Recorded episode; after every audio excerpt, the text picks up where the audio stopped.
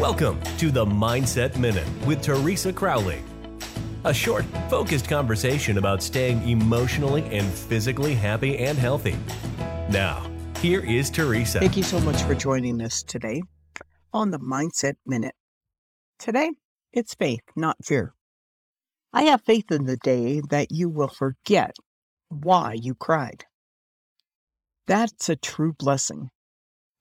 Letting the things that hurt you go by the wayside in life is showing yourself and others just how well you're taking care of you. Laugh and love.